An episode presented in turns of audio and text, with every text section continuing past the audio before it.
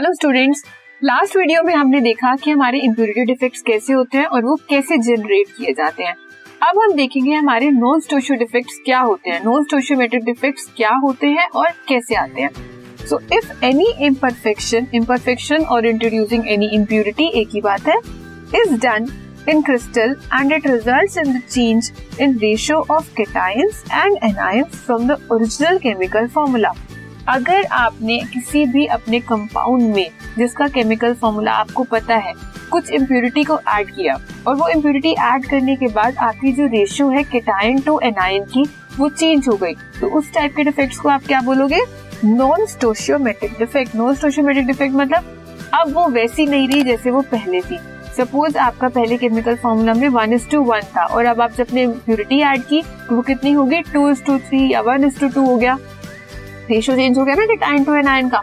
तो वो आपके कैसे डिफेक्ट्स हो गए? नॉन स्टोशियोमेट्रिक डिफेक्ट्स अब वो किस टाइप के होते हैं? तो सबसे पहले उसमें हम स्टडी करेंगे metal excess defect metal excess आपको नेम से पता लग रहा है। मेटल एक्सेस कुछ ज़्यादा हुआ है मेटल में। क्या ज़्यादा हुआ है? कैसे हुआ है? वो अब स्टडी करते हैं।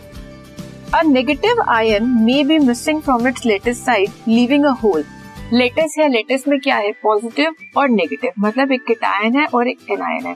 अगर कोई नेगेटिव कोई एनायन अपनी साइड से मिसिंग होता है, जब साइड से मिसिंग होगा तो वहाँ पे एक होल क्रिएट हो जाएगा which is occupied by an electron और वो एक इलेक्ट्रॉन से ऑक्यूपाई हो गया thereby maintaining the electrical neutrality वो क्यों इलेक्ट्रॉन से मेंटेन हुआ? क्योंकि हमें अपने जो एटम है, जो हमारा लेटेस्ट है, उसे हमें न्यूट्रल रखना है चार्ज तो नहीं रखना। अब एक नेगेटिव चार्ज गया है तो उसे बैलेंस करने के लिए हमने क्या इंट्रोड्यूस कर दिया? उसमें इलेक्ट्रॉन ताकि वो हमारा जो लेटेस्ट है, वो न्यूट्रल रहे।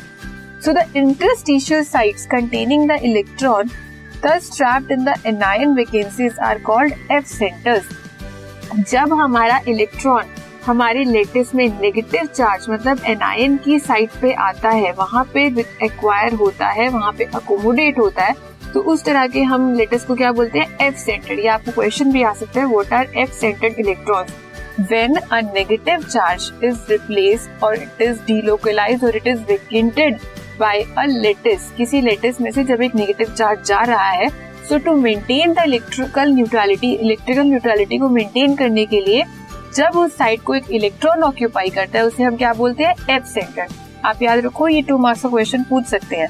So they are responsible for imparting colour to the crystal इससे क्या होता है, जो हमारा क्रिस्टल को कलर आता है, वो इन इलेक्ट्रॉन्स की वजह से होता है, जो इलेक्ट्रॉन्स हमारे एनाइनिक वेकेंसीज में ट्रैप्ड है. अब वो इलेक्ट्रॉन्स आए कैसे? तो आप एक एग्ज़ाम्पल कंसीडर करो when NaCl is heated in atmosphere of Na vapours जब आपने NaCl को हीट किया, किसके वेपर्स में? सोडियम के वेपर्स में। The excess of Na atoms start depositing on the surface of NaCl crystal तो जब वेपर्स हमारे सोडियम के हैं, जब सोडियम बहुत ज़्यादा हो जाएगा तो वो क्या करेगा? वो NaCl के ऊपर डिपॉजिट होने लगेगा।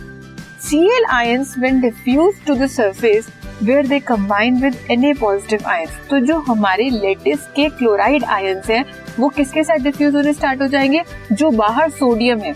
अब वो सोडियम है, वो एक इलेक्ट्रॉन को लूज करेगा तो वो सोडियम केटायन बन जाएगा। वो सी और वो एन क्या करेंगे? कंबाइन करेंगे और एन बना लेंगे। अब हमारे लेटेस्ट में से तो इलेक्ट्रॉन चला गया।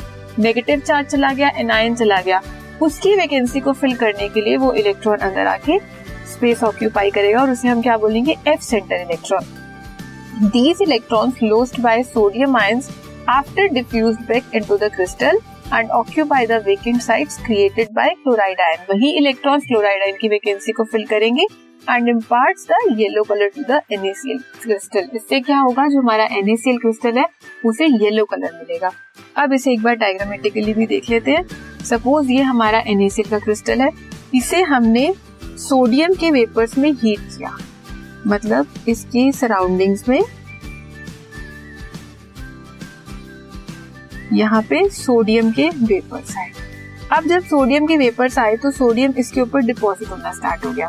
जब इसके ऊपर सोडियम डिपॉजिट हुआ, उसने क्या किया? Na पॉजिटिव और एक इलेक्ट्रॉन दे दिया। केटायन और एक इलेक्ट्रॉन बन गया। इस Na ने यहाँ पे जो प्रेजेंट सीएल था, उससे कॉन्टैक्ट कर लिया और क्या बना लिया? NaCl अब जब ये Cl बन गया, ये बाहर चला गया तो यहाँ पे क्या एक होल क्रिएट हो गया? इस होल को किसने फिल किया? इस इलेक्ट्रॉन ने, जो इस सोडियम से निकला था। तो अब हमारा लेटेस्ट तो एज इट इज़ रहा। लेकिन क्लोराइड की जगह पे कौन सी वैकेंसी आ गई? इलेक्ट्रॉन ने फिल करी क्लोराइड की वैकेंसी को मतलब anionic vacancy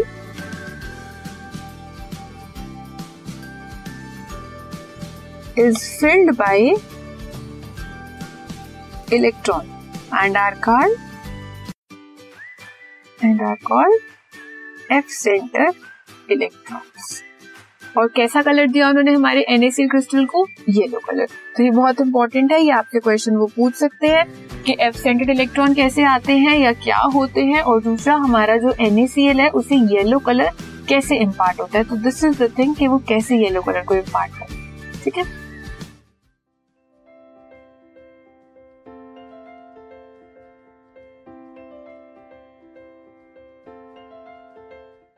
This podcast is brought you by Hubhopper Shiksha Abhiyan अगर आपको ये पॉडकास्ट पसंद आया तो प्लीज़ लाइक शेयर और सब्सक्राइब करें और वीडियो क्लासेस के लिए शिक्षा अभियान के यूट्यूब चैनल पर जाएँ।